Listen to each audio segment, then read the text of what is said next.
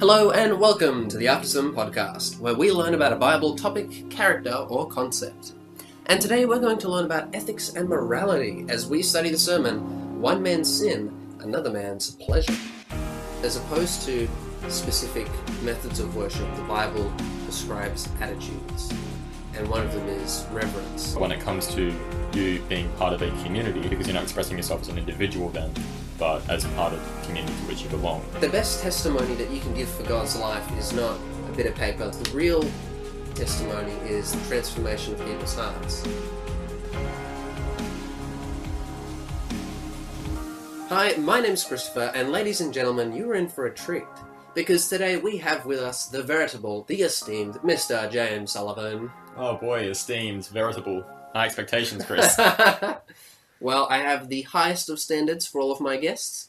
If you do not meet said standard, I will replace you with Jai. Um, not Jai. You're kidding. no, just kidding, Jai. You're good. You're good. You're cool, Jai. you're cool. However, you are old, so Yeah. How old is Jai? have a guess in the comments. We will send you a prize. Um, no, we won't. well, I don't know. We could send like a free Bible or something. I don't know. Free Bible. Okay. That's a great Okay, If you can guess Jai's age, we may or may not send you a free Bible. And by free Bible, I mean we'll send you a link to Bible Gateway. That's Yeah. that's yeah. uh, yeah. You can Technically a free Bible, maybe. free Bible for everyone. Actually, no. Um, all listeners, please go to your nearest bedside drawer. Yes, that is a Gideon's Bible. You get a Gideon's, and you get a Gideon's. How did it get there? The Lord works in mysterious ways. This That's- is true. Yeah. That's all I'm going to say. Well, Yeah. look, uh, it is our first podcast of 2018. Um, Mr. Sullivan, I'm interested. Have you got any New Year's resolutions or anything like that in mind? Well, to be honest, I've never really been one for New Year's resolutions, but um, if you're talking about goals for the year, um, I might be able to say I want to make a substantial sum of money. I want to get really good grades and maybe hit the gym, but like, who hits the gym after the first two weeks of, of the year? Um, yeah, you could say those are my goals. nice. Mainly the grades, of course, because yeah, university Okay, well, so what was it? It was grades, gym, and money. money. Yeah, because I'm broke and everyone needs money. Maybe there's a good acronym for that. GMG, money, DOSH, DO, D, GDG. Oh, it's like GDP. You know, Whoa. the gross domestic profit. Is that Whoa, it? whoa, that's like yeah, yeah, gr- gross domestic product. Product. Yeah. Yeah, I know money. I love I love finance. Oh yeah, wonderful. this is terrible banter. All right. so- Very Christian. um, my New Year's resolution. I'm not going to divulge here. You're going to have to wait till the end of the podcast for me to to get those juicy details. To be honest, I've actually kind of already shared it on the last podcast, but you know what? Whatever. I want to do it again because I'm I'm building up hype, guys. Uh, yeah, le- leaving them on a cliffhanger. cliffhanger. That's it. Yeah. Well, look, uh, let's go right into our recap then. But just before we do, if you haven't watched the sermon, One Man's Sin, Another Man's Pleasure, go to the link below, come back here later because this podcast is full of spoilers. With that out of the way, let's go into our quick recap.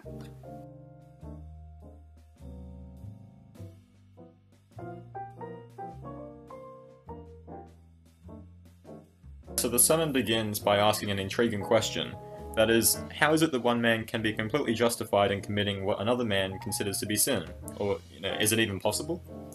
And so, to discover the answer to that question, we have to explore the ancient city of Corinth, known for its debauchery, pagan temples, prostitution, and general immorality. It is here that the Apostle Paul discovers that the Christian church in Corinth has become divided in their approaches to morality and ethics due to misunderstandings over end time events. Both groups believe that the second coming has already arrived, but come to very different conclusions from there. One group believes that since they must be in heaven, that must mean that they cannot sin, and so indulge in all sorts of debauchery, including visiting prostitutes, dressing like prostitutes to church, and committing heinous sexual sins. The other group veers to the other extreme, believing that anything from which they derive pleasure is sinful, and thus abstain from sex and marriage altogether. And so, Paul explains to the church that although they have inherited eternal life, they have not yet been taken to heaven. Therefore, it is not okay to commit sexual sins, and it is okay to engage in marriage. All the while, Paul is emphasizing the importance of mutuality and cooperation in the church in order that they can unite a shared vision. Finally, Paul addresses a clash between the two ethical systems. There is a disagreement over whether or not it is moral to eat meat given to idols. Paul states that such a topic is neither morally good nor morally evil, but is adiaphora, a Greek word for morally inconsequential. He states that since the topic is null and void, the church must be sensitive to the conscience of its believers. Both parties must be willing to compromise and utilize the mutuality he has been emphasizing, in order to ensure that no one that no one's ethical principles are violated and that no one sins.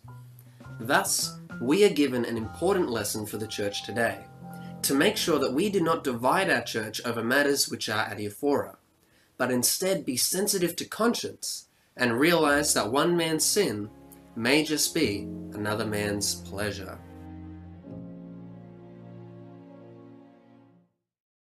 Alright, well, James, I'm interested to hear what was your personal takeaway from this message about morality and ethics and adiaphora?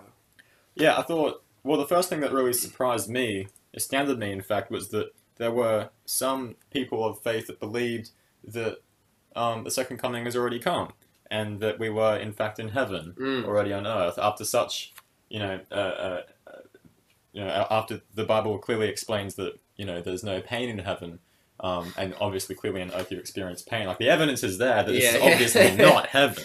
But um, yeah it's it's interesting that people came to that conclusion somehow. Mm, um, it would be interesting to find out how exactly they justified that. Mm, um, the other thing regarding morals and ethics is um, that idea that um, when things what was that Greek word starting with A? adiaphora. Yeah, adiaphora. Yeah, I found that um, a very good kind of take home message that when it comes to things of adiaphora that aren't very good or bad, it comes down to the individual's conscience. Um, and I think that's both a very pragmatic idea in society, um, uh, both in regards that um, maybe something truly is good or bad depending on how you conceive of it. Um, Mm. For example, the idea that um, people who live in tribes on islands um, with no connection to um, the Western world or Christianity might be, you know, still taken to heaven when they die because, um, you know, God blesses them as um, unintentionally ignorant or something Sure, like that. sure. Um, and it's kind of the same idea with this. It's like, okay, well, if something is adiaphora, there's no right and wrong. Perhaps it comes down to whether or not you think it's right or wrong. And if you do it when you think it is wrong to do it, um, then that might be considered sin. Yeah, Um, exactly. Yeah, and, and the other way around. um, and I also liked in that regard the idea of, um, in the social context, coming to a mutual um, consensus or compromise. Um, yeah, I think that's also a very useful thing to have in society um, because obviously the alternative to that is, um, you know, forever fighting and arguing and, you know, basically just look at politics and apply that to the, to the whole, you know, Yeah. society. That's what it'll basically become. But it's important for, um, in order for us to unite as a society, to come to a um, mutual agreement about what things in the adiaphora category are right and wrong, Mm, um, so that you know we can all be united under the, the same ethics. for sure. Um, otherwise, we'll just keep dividing ourselves until you know we're nothing. Mm, mm. I'm glad that you actually mentioned the uh, to begin with. Um, how could these people actually think they were here at the second coming? And that uh, fits right into our. That's a nice segue into our next segment, uh, the cutting room floor, and all those topics that you mentioned about the unity and division and stuff.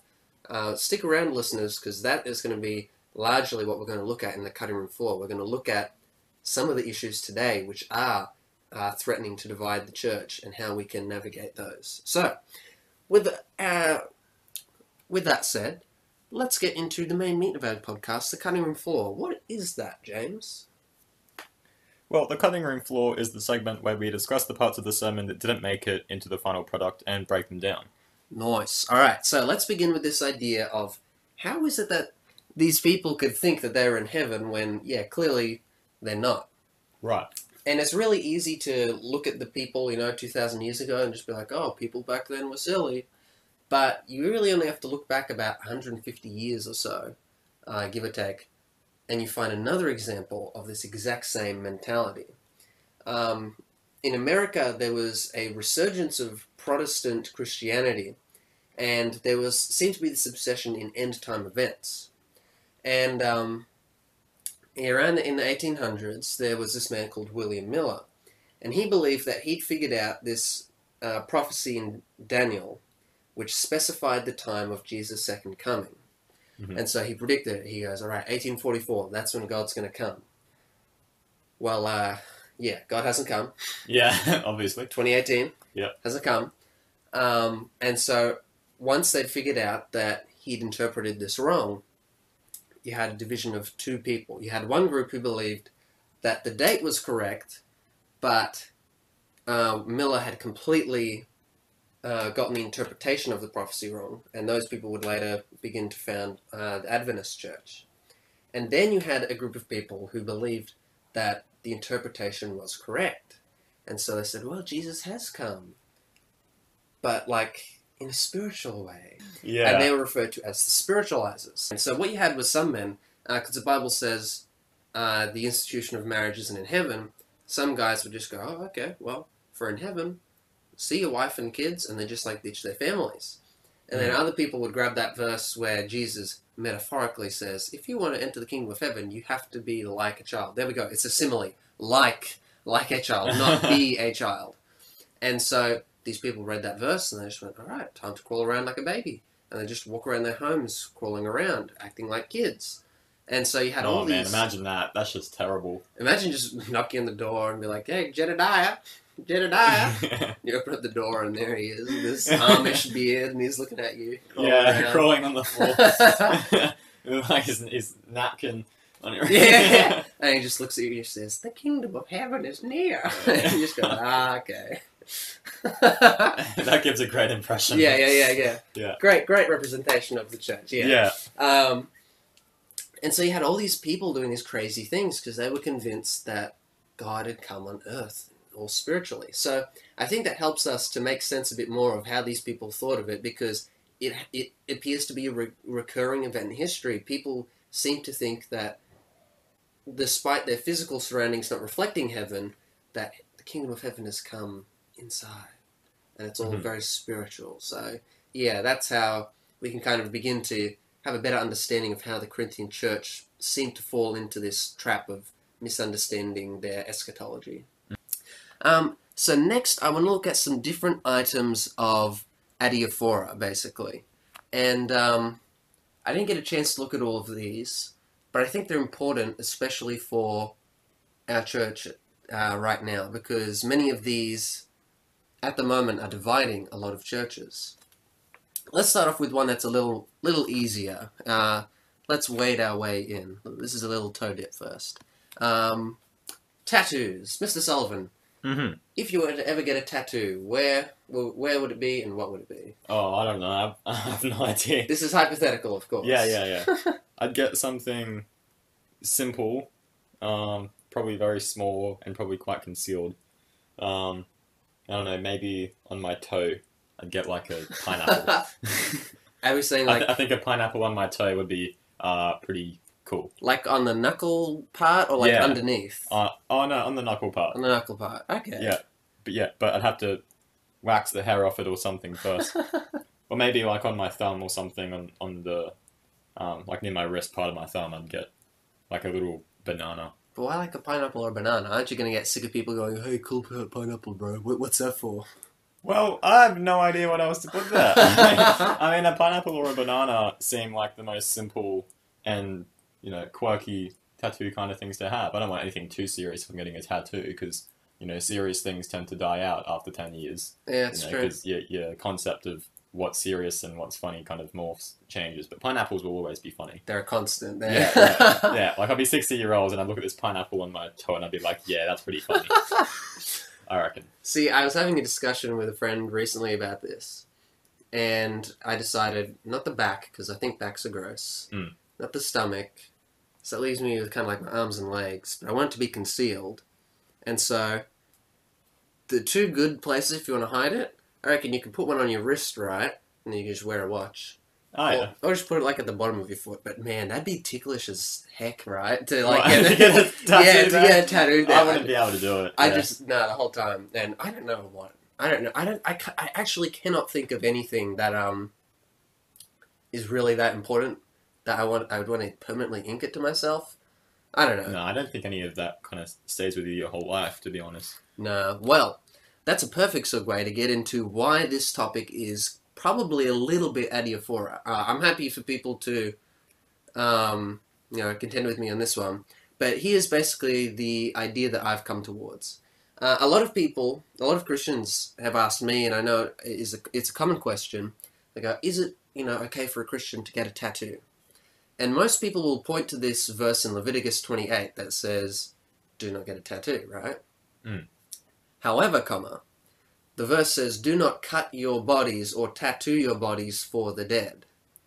So really, the context is talking about is basically these pagan rituals. Ah, yeah. Now, when you go down to the ink shop, you're not thinking of doing this in a pagan ritual. You're not doing it for the dead. You're not looking at it as self harm or anything like this. It's just like, oh, hey, wouldn't this be cool? Yeah. So I think the Leviticus verse is not the strongest argument that you can use if you want to oppose getting tattoos. I think that what we see in the Church of Corinth is a way better way of looking at it. So, um, for example, uh, as we said, the libertines, they just thought to themselves, oh, hey, if we're in heaven, I get to dress how I want. I'm going to dress with my hair down, which was um, the way that the prostitutes in Corinth dressed. Yeah. And Paul was like, okay, okay, okay, look, there's nothing wrong with wearing your hair down, but there is in this city. Mm. In the culture that you're in at the moment, you're offending the people, and you're also not creating a good impression for the church. And I think in a similar way, you can apply that principle. And tattoos have a, a social stigma in our society as well. And Mm. even depending on where in the body it is and what it is, you give an impression of who you are because we have these mindsets of, oh, you, you know, you see a guy with a full-on sleeve, you're like, oh, geez, he's tough. Or, you know, we have all these stereotypes and um, associations with people who have tattoos. Mm. And so I think in the same way, you could say, well, look, there's uh, there might not be anything wrong with actually, you know, inking your skin, but it doesn't create a good impression of the church, or it gives a false impression of the church, or the people around you in your culture may not be appreciative of it. So I think that's actually a better argument as to why a Christian shouldn't get a tattoo, um, namely through the fact that, yeah, it doesn't quite fit in with the culture that we have, and it, yeah, doesn't give. yeah. Well, it, yeah. it carries a kind of meaning It um, does. based on social context. Um, and I think that a lot of ethics come down to that as well. Like a lot of um, adiaphora type um, uh, ethical principles um, might come down to um, what your conscience thinks is right and wrong, and then your conscience might be predicated on the social, um, uh, like the, the socio-cultural um, factors as well. Mm, Um, like I don't know if if uh, if a society deems circumcision as a sin, and then you go and you know get your kid circumcised, that might be um, wrong in that culture. mm, Um, yeah. Um, when it comes to giving a bad impression of the church, I think that's actually a very good reason not to get a tattoo. Yeah, you, you can also express yourself in ways that you disagree with society, you know. So maybe you think that people who get tattoos are really friendly people, um, who are really nice and accepting and loving, and um, you know, or and if you think that and you get a tattoo and you disagree with the rest of society, um, that's probably just as okay because it doesn't violate your conscience in any way. Um, however, when it comes to you being part of a community and then you you giving a bad image of that community um, by your own choice, um, that's something that you definitely have to consider before um, expressing yourself in a certain way because you're not expressing yourself as an individual then, but as part of um, the community to which you belong. yeah, you're a representative. You're like an ambassador. Right.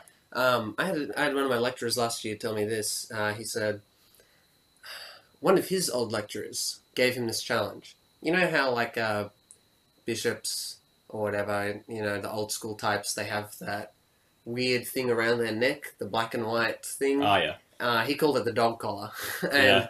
he says, "All right, I challenge you guys to wear the dog collar for a week and see how differently you act, right? Because when you just like dress anonymously and no one knows that you're a Christian or whatever, you probably act differently. But when you have this mindset that, oh man, everyone knows that the dog collar means I'm a pastor, I really got to watch the way I act, you act a whole lot differently because now you're representing a people. Right, and you wouldn't go tattoo six six six on your cheek because you know, yeah. you know, because you feel like that's a special number to you that means you know like so it's, like, it's like your aunt's birthday and you know but yeah so you have to take into consideration yeah, how other people are going to interpret what you represent as well Mm. Yeah. And like, is it kind of unfortunate that you have to, you know, it's not just you, but you have to think of other people? I mean, like, sh- whatever. It's a bit of an inconvenience, right? But the fact of the matter is that you probably will end up inconveniencing someone with your conscience. well yeah that's why it matters That exactly. Yeah. And so you, it has to be this mutual reciprocation in the church. It's self-sacrificing. It's being selfless for the other people. right um yeah like you may you you may not care about being judged for having a tattoo but maybe the other people who people associate with you will be judged by you having a tattoo and by you belonging to the same community as them Mm. um, and so you're putting not only yourself but someone else on the line um, you know to you know to have that consequence applied to them Yeah. Just as this is a quick bonus, I'm reading into this text. Like this is not what the text is about, but I just thought it was a bit funny.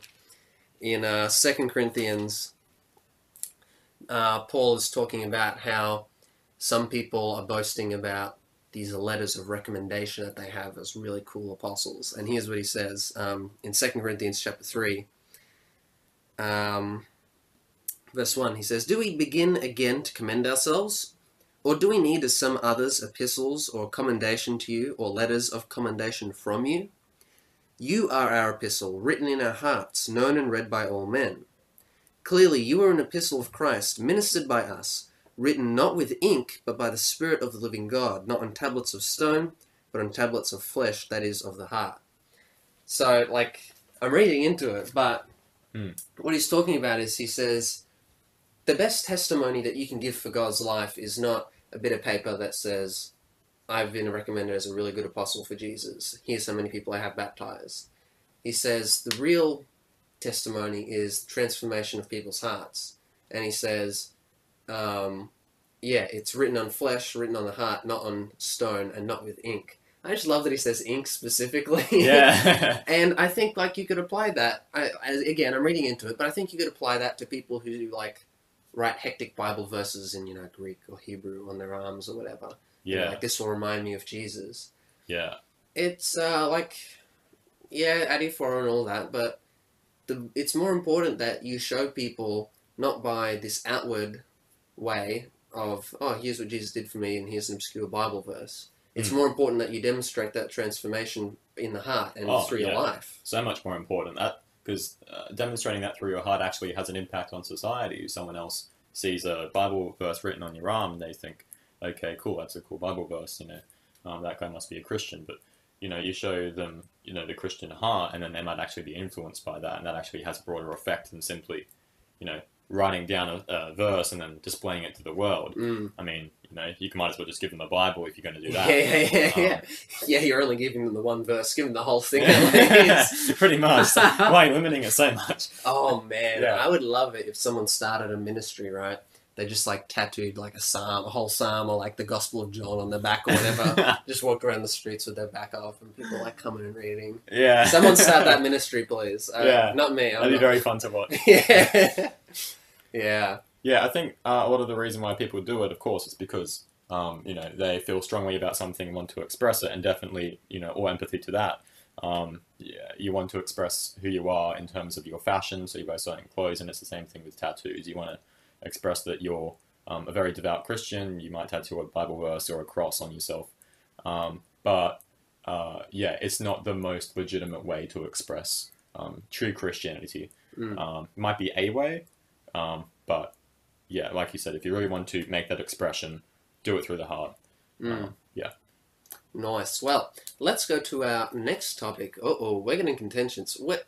See, this is I didn't. Ex- I, I wasn't planning for this to be the edgy episode, but Yeah. Okay. by the very nature of us picking all the things which people argue about, we're kind of becoming the edgy episode. So Yeah. that's just the nature of it. oh well.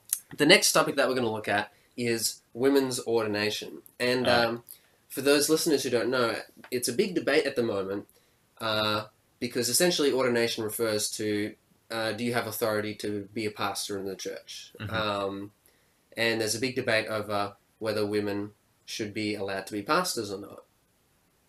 And uh, here's my two cents about the idea. And I believe that women's ordination and ordination in general with pastors comes in adiaphora. Here's why. If you look throughout the Bible, you will not find the word pastor. Mhm. Uh, if you look in the early church, they did not have pastors. Right. Pastors are a new invention of Protestantism over at least a millennia and a half after the early church. We came up with this idea. Instead, the early church was led by elders, or some translations will say bishops. And it just meant like a group of people who run the church together. There wasn't like this one guy. Mhm. And when you think of people like Paul and the other apostles, they weren't pastors, they were apostles. Or we would likely call them uh, like evangelists. They would travel around and do stuff. But there wasn't like this one guy in charge who called all the shots. That was called a pastor. And so, what I think is interesting is people keep trying to use these biblical arguments to both support and both oppose um, ordination. But to me, it's just kind of like we're arguing over a non biblical issue. Mm. So, I don't really think you can use biblical principles to argue for a non biblical issue. Um, my preference would be that we not only not have women pastors, but we don't have male pastors either. I would really like to see the church go back to the early church model where we didn't have pastors and instead the church was run by elders. That'd be great. Mhm. And then, if we want to continue with the early church model, fire your pastor, rehire him as an evangelist. Get these people traveling around and doing stuff like that. And when the when the lay people, or just like the congregation, the elders, become responsible for the church and not the pastor, they become way more self sufficient and more self motivated. Um, so to me, I think that issue comes in adiaphora because again, it's like, well, the Bible doesn't say anything about pastors, so can't really argue whether it's good or bad. It's just like a thing we made up. Right. So Yeah. you can yeah. So you can do whatever you want with it. Yeah. Well, here's the thing. I would rather we just again the the ideal would be to eliminate the role of pastor because Ideally. ideally because at the moment a lot of churches um, are getting they're close to splitting over this issue and whether regardless of whether pe- they end up saying yes or they say no people are going to be unhappy right Hmm. and so i think that split in some cases may be inevitable which sucks because this is exactly what paul was trying to stop situations like this Yeah. splitting over dumb stuff that is just like eh, nothing. It's like, Yeah. eh. Um, but I think the other thing we need to take into consideration as well, and I want to say this, um, I think too many people expect change too quickly. Uh, I think we need to be patient as we transition into these ideas, right? Right. because we've had pastors for a long time now. This is heavily ingrained and entrenched in not only our traditions, but basically in our global organization as a church. This is the way it runs on a global scale. Yeah. It takes time to change something like that, you know? Um, and not only that, but the mindsets of people need to change. So I think uh, we need to understand that progress can be slow, Mm. but um, I think that gradual burn is what we kind of need. You know, you can't just change an entire organization and the attitudes of people overnight. It has to be something gradual. Right. Um, and furthermore, we have to work with the system that we currently have. Like I, I like to say, um, dem- dem- democracy is like the best worst option we have. yeah. That's it's- a really good saying. Yeah, Yeah. It, it's not ideal, but it's the best thing we've got. Like, there's not really a perfect system of government, so I'll take democracy over anything else. Thank you very much. Right. In the same way, It's it's the one that's the least catastrophic. yeah, yeah, it's the least bad way. Yeah, Yeah. it's like a necessary evil because it's like, well, it's less evil than that one over Yeah. there. Yeah. Um, so in the same way, like for example, people could point the finger at me and go, "This is rich coming from you, Christopher, studying to be a pastor, saying I wish we didn't have pastors." Yeah. But the fact of the matter is, uh, myself and everyone else called to ministry, basically our options right now are to either go into chaplaincy or pastorship. We have to work within the best, worst option that we have, Mm. and um, and that's it at the moment. Those are the options that we have. And I know that God has called myself, and I know many people who I study my course with have amazing testimonies of God calling them as well. So you can't deny the fact that if God's calling all these people, He wants them to be in pastoring or in chaplaincy. He wants them Right. in the best, Mm. worst option that we have right now. Yeah. Um, how how cool will it be if, as we approach that splitting of the churches, um, all the churches just decided to revert back to the old, you know, elders lead the church kind Oh. of system. That'd be- to, to prevent the splitting of the churches. See, that'd be great, but if I'm like in my third or fourth year and they're just like, all right, no more pastors, be like, oh. yeah. Church, Yeah. please wait till you split after I finish my degree, thank you. and then I'll come in and swoop and save the day. That, that's what'll happen, all right? yeah. Nah, I, I, honestly, uh, for me, I'd be more than happy for that because uh, for quite a while, this is not really, this is a bit of a tangent, but one of the things that uh, really got me not wanting to study ministry was I was more interested in being an evangelist than a pastor. I was more interested in reaching the unchurched than the already churched. And so basically, I came to terms with the idea of it being best worst option, right? So I would actually be overjoyed if when I came out of my course, they said, "Hey, you know what? Instead of being a pastor, we'd like to hire you as an evangelist." Man, that'd be great. Give me Yeah, that. right. You Well, know, if you can come out being, you know, best uh, prospective pastor, then maybe you can be, you know, just maybe just when when the pastors go, they can just put you as an evangelist. exactly. So I think that's something that our church should strive towards. Um, look, this is just my two cents. I could be completely wrong. I'm not professing to be uh, an expert or anything on this, but I have put some uh, thought into it, and yeah, I think that's where I think this is such an important message for our church to hear. Uh, to not divide over things like this, but to try and find that mutual agreement and unity. Mm, yep. Nice. And then our last topic. Oof, the the juiciness just continues. It's so controversial. Mm. We have worship. James, Yes. how do you feel about getting in a mosh pit and Oh man. putting your hands up and just raving? Well, that, that's always fun. But what might be funner is uh, Christian screamo. That's always fun. You know, go to like a heavy metal rock band and you know, Christian it out. With all your, you know, do this. You know, the, cross fingers. you know, that might be um, a true sign of uh, my worship. I definitely feel it. you definitely feel it. You Yeah, get, you I, I definitely feel it in every scream. that bass drop. or the you Christian. the Holy Spirit come when the bass drops Yeah, yeah. specifically. Yeah, Ah, man. I, think the only the only time I've I've listened to Christian screamo, and the one line I remember is from this one song, and basically the lady just comes up to the mic and says, "I will like this," and it's like, "Ah!" I'm sprinkling holy water in the corners of my room. I'm, I'm clearing my browser history. I'm getting rid of it now. It- yeah, It worship is something, man. Yeah. it's something. Um, yeah, worship is one of those really divisive issues in the church. How do you do it? You know, what's the proper way? And um, Well, the thing is with Christian screamo is that the the nature of the art reflects what it represents, and Yeah. and if the nature of your art is going to be screaming at the top of your lungs, I'm not sure that that represents, you know, reverent worship. well, oh, I'm glad that you mentioned that. Hold on to reverent worship. We'll come back to that in a tick. Yeah. um, okay. I'm really glad you picked that up. Uh, first of all, I would like to ask, how would you define worship? Just like off the top of your head. Oh, I hate defining words. oh, Oh man, it's like that time in school when uh, Jesse Thomas asked me to define hope, and I was like, "Oh yeah, really? You, I'm, we're going to define hope." I went, is that when they came around with the camera? yeah. Oh my gosh, I can't believe I remember I, I went home and I racked my brain for 25 minutes trying to think like, how do you, how the heck do you define hope? Ah, I gave him such a silly answer. Sorry, listeners, that's a really inside reference. Yeah, yeah, All right, all right. Um, Shout out to CCS kids. Yeah. Okay. Um, Drop us a like if you remember Jesse Thomas. sure everyone re- uh, remembers Jesse Thomas. Legend, absolute legend. Jesse Thomas. Okay. Um. Uh, how do you, how do you define worship? Mm.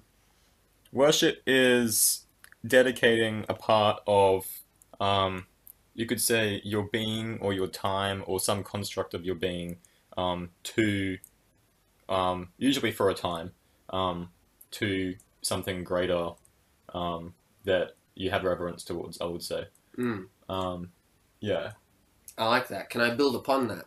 I'm Yeah, gonna make it a bit more all-encompassing. So you said like a portion of your uh, body or something like that. What was it again? Yeah, something like um, you know, taking part of your being. It's like people will dedicate their mind or their heart, um, or you know, stuff like that. Um, yeah, and you do that for a period of time towards um, uh, a, greater deity um, or thing. Um, yeah, man, man, I love this. It's we didn't script this, but you've put, given me the perfect segue. I love this. So- Oh, great! Um, this just keeps happening. in uh, Deuteronomy, I'm pretty sure there's this thing called the Shema, and it says, "Love the Lord your God with all your heart, with all your mind, and with all Hey, your there we go. soul." Something like that. Uh, I always Yeah. forget the order, but you've got heart and mind in there, right? And then it would be soul. It would be soul because soul refers to the complete whole person as a as a being. yeah, I think that's what I meant by being. Like, Yeah. And so it's interesting that worship encompasses your entire being. So you give your heart, which is all your emotions and feelings, and your mind, everything that you're thinking and your thoughts and all Mm. this. Yeah. And then your soul is just like everything else. Um, and interestingly, that you said portion of time. I'm going to elaborate on that. But what are some ways that you can, you know, love the Lord your God with all your heart, mind, and soul? Uh, we often restrict worship to just like lifting up your hands and singing some songs, playing some sick riffs on the guitar. Yeah. But worship really is just the way that you live life. Um, so you can do it through stewardship, which is taking care of the gifts that God's given you and putting you in charge of. Um, just using your spiritual gifts and service. By loving others, you demonstrate the love of God. You're loving God by doing what He says. Yeah. Um, Would you consider that dedicating your mind or your heart to things? Like if, you, if like regarding stewardship, um, let's say you go on like a, a project in the Mm. name of God, um, that would also be dedicating or your time and your body and your mind and your heart yeah, um, towards something, and that is all encompassed by this worship idea. Exactly, for sure. Yeah.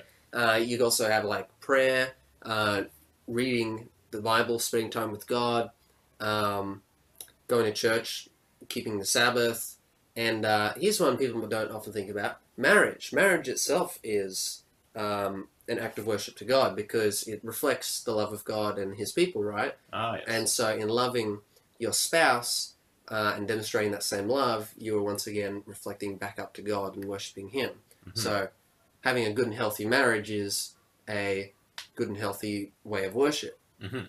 And so, then music and singing and praise is just one way in which we uh, give our worship. And so, really, if we understand worship to be basically everything we do in our life, it's not just for one portion of time, it's all the time. right. Um, and here's the interesting thing: we we argue so much about like the order or the style of music or whatever, but the Bible never prescribes anything for worship.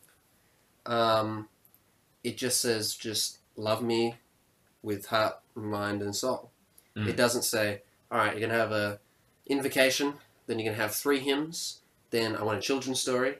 Yeah. Uh, and then you're all going to stand up for this one, and then you're going to bow down on one knee, uh, bow, bow down on one knee with patting your head and rubbing your tummy, and then like there's no right. prescription for it, which is I think very intentional, because what it allows for is for Christianity to go into whatever culture Yeah. it is in and then adapt to that. It says like, okay, well, how do you guys, you know, do worship? All right, make it work for you. Yeah, it's whatever way the people of a society can dedicate their hearts, minds, and souls.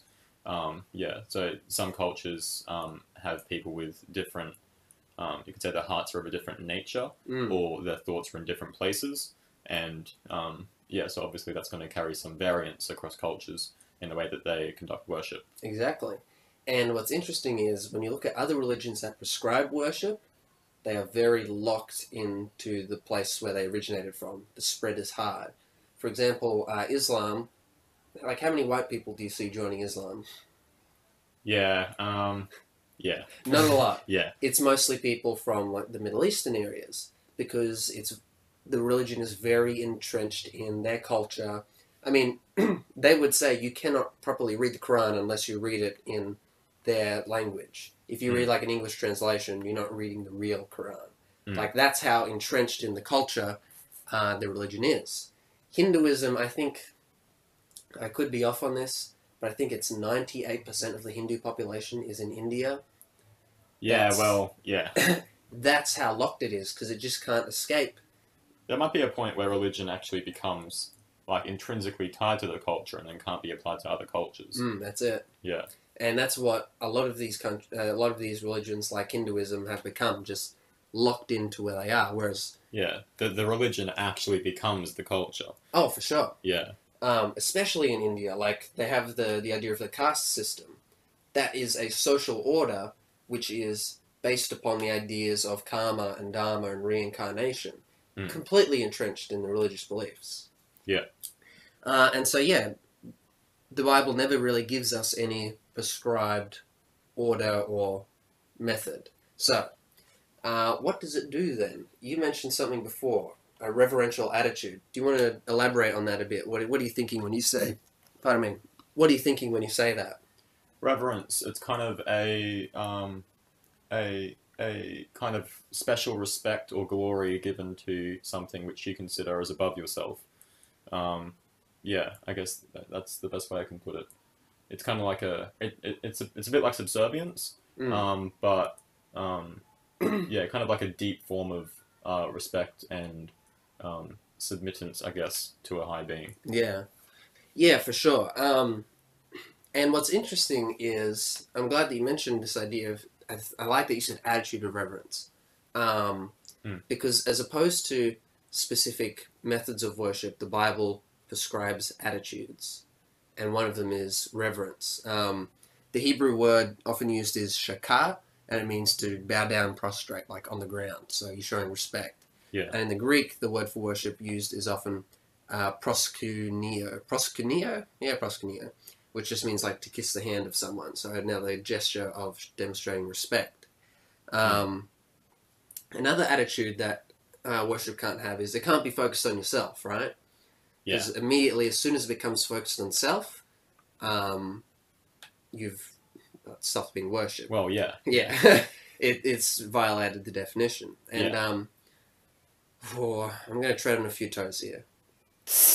Uh, okay so, um, I recently uh, had been listening to some of these Hillsong songs. Got nothing against Hillsong, they're fine. But there was this one song, um, I think it's This Is Living. And in the middle of it, they have this like minute long rap where like the song basically stops, all the singers stop, and one guy just does this long rap. Mm. And I got to see a performance of this. And what I noticed was everyone's, you know, clapping and cheering for the guy rapping. And I kind of thought to myself, I feel like for that minute, we kind of lost the idea of worship. right Uh, we were all clapping and cheering that guy doing the rap. right We weren't clapping and cheering for God or cheering about the lyrics because of God. We are all going, yeah, man, you can do it. Whoa, sick rap. It's Right. like, oh, I feel like we, yeah, we lost the spirit of worship in that little minute there. yeah Um, no, definitely. It's, it's the same thing with the Pope. Um, yeah. yeah. I- as soon as the, um, you could say the messenger, what is it, the representative of God, um, becomes more important than God Himself, at least in the eyes of a few people for a short period of time, or maybe for a long period of time. Hmm. Um, yeah, worship. Yeah, it violates the definition of worship. Then, yeah. yeah.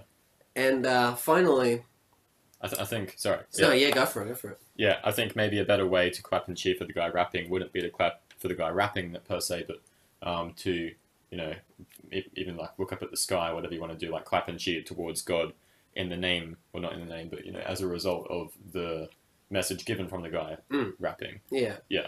And but it's interesting, hey, how how quickly we switch from one to the other. Like one minute we're like, yeah, Jesus, and then a guy gets up on stage and we're like, yeah, rapper guy, Yeah, and then he goes back and we're like, yeah, Jesus, like, Yeah. our, our attention is so like quickly taken away. We're just like, oh, oh, oh, oh, what's next? What's next? Yeah, it's just funny. Right. Yeah. Well. Yeah. The the stage and the whole setup of the um the the stadium or whatever is pointing to the guy rapping. It's not really pointing to God. Mm. Um. So, uh, you know, the words will say point. You know, point your worship to God, and we'll follow that. But then we'll look at the stage and we'll look at the guy rapping, and he's in a like high position on this podium area, and Yeah, yeah. um, you know, with big loud voice, and we're like, hey, you know, in our subconscious, we're like, he represents God Mm. you know, and maybe we see him as more clearly godlike than God himself so when the kind of- lyrics stop. we kind of like project Right, that worship onto him because we're like, oh, hey, something I can see. right, yeah, yeah.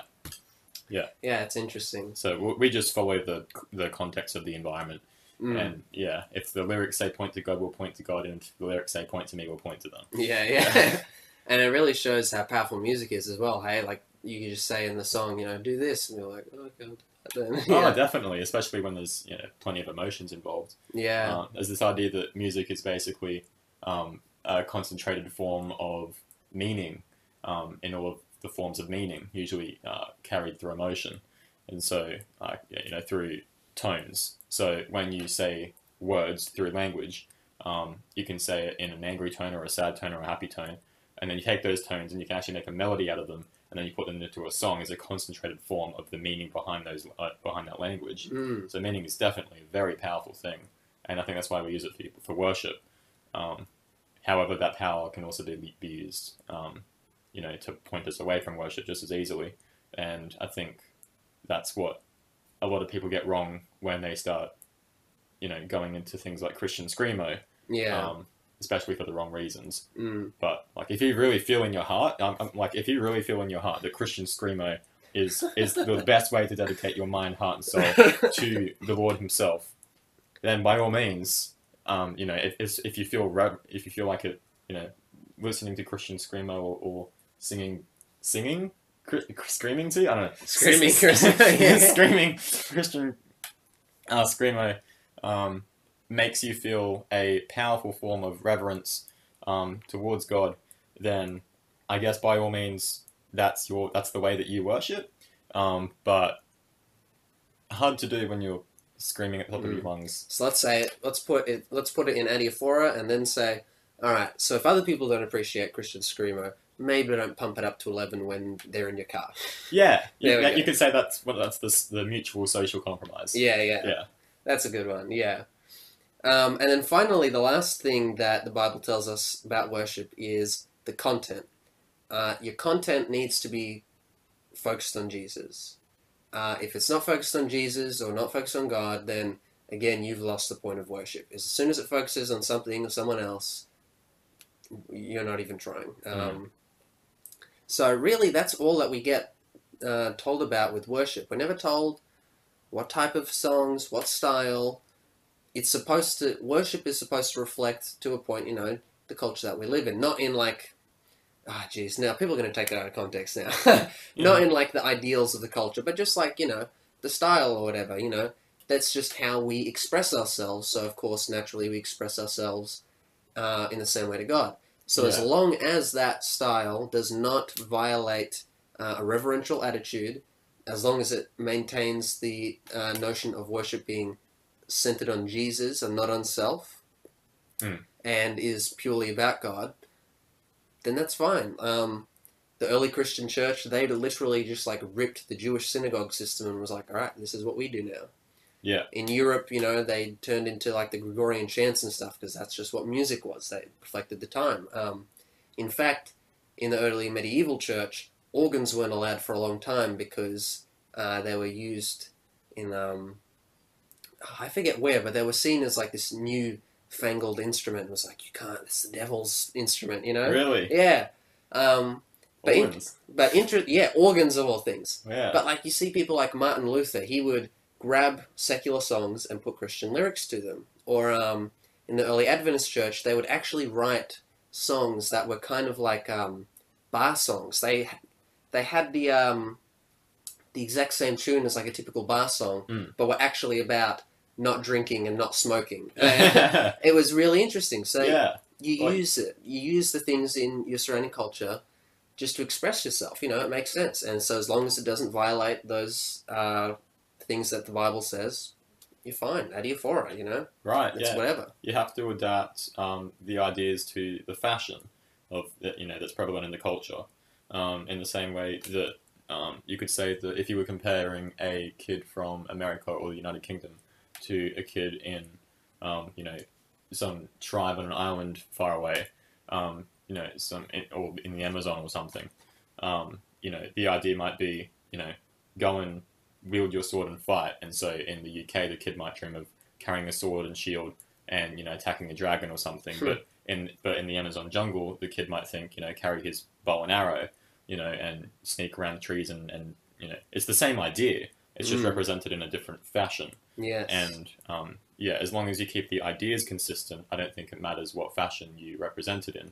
Um, yeah, which is why God doesn't say specifically worship in this way.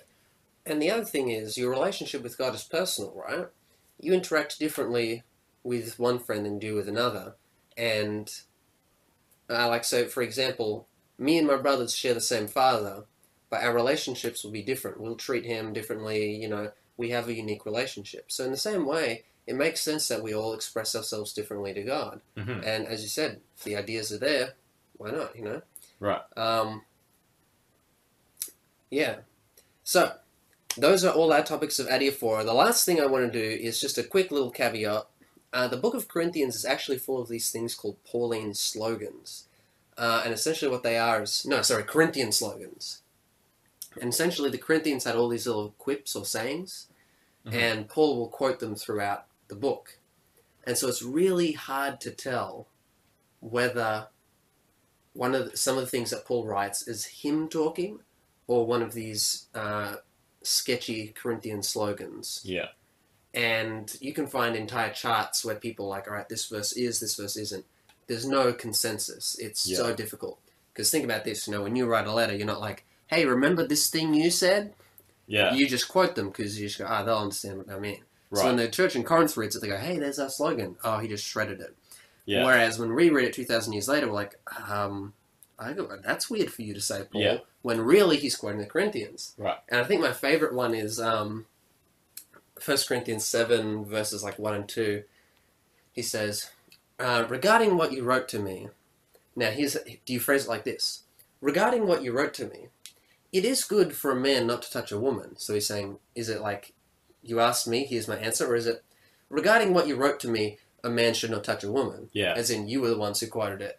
Because the Greek has no punctuation, it's so hard Yeah. to tell. But then you read the rest of the context and you go, oh, okay, he's quoting them. This is the ascetics. They think it's bad, and he has to convince them that it's good. Yeah. But so many people read that and are just like, oh, okay, guess it's good for a man not to touch a woman. You're just like, oh, no. Context, context matters. Context, please. Good, good hermeneutics, thanks. But yeah, so if you want, uh, I recommend having a bit of a Google, and uh, you'll find some stuff about the Corinthian slogans. It's an interesting topic, and I'll let you be the judge as to which verses are Paul and which ones are the church in Corinth.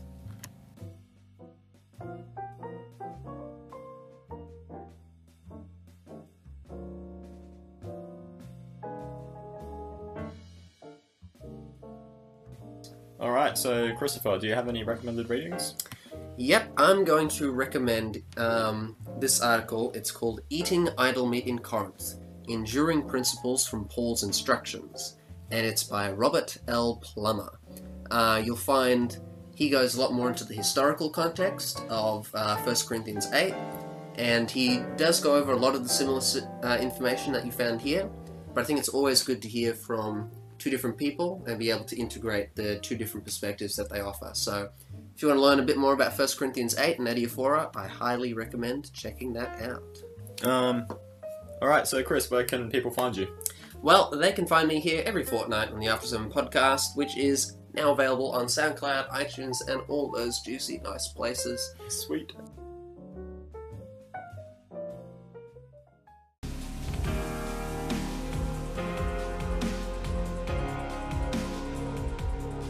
Thank you so much for supporting us, guys, and listening in with us today.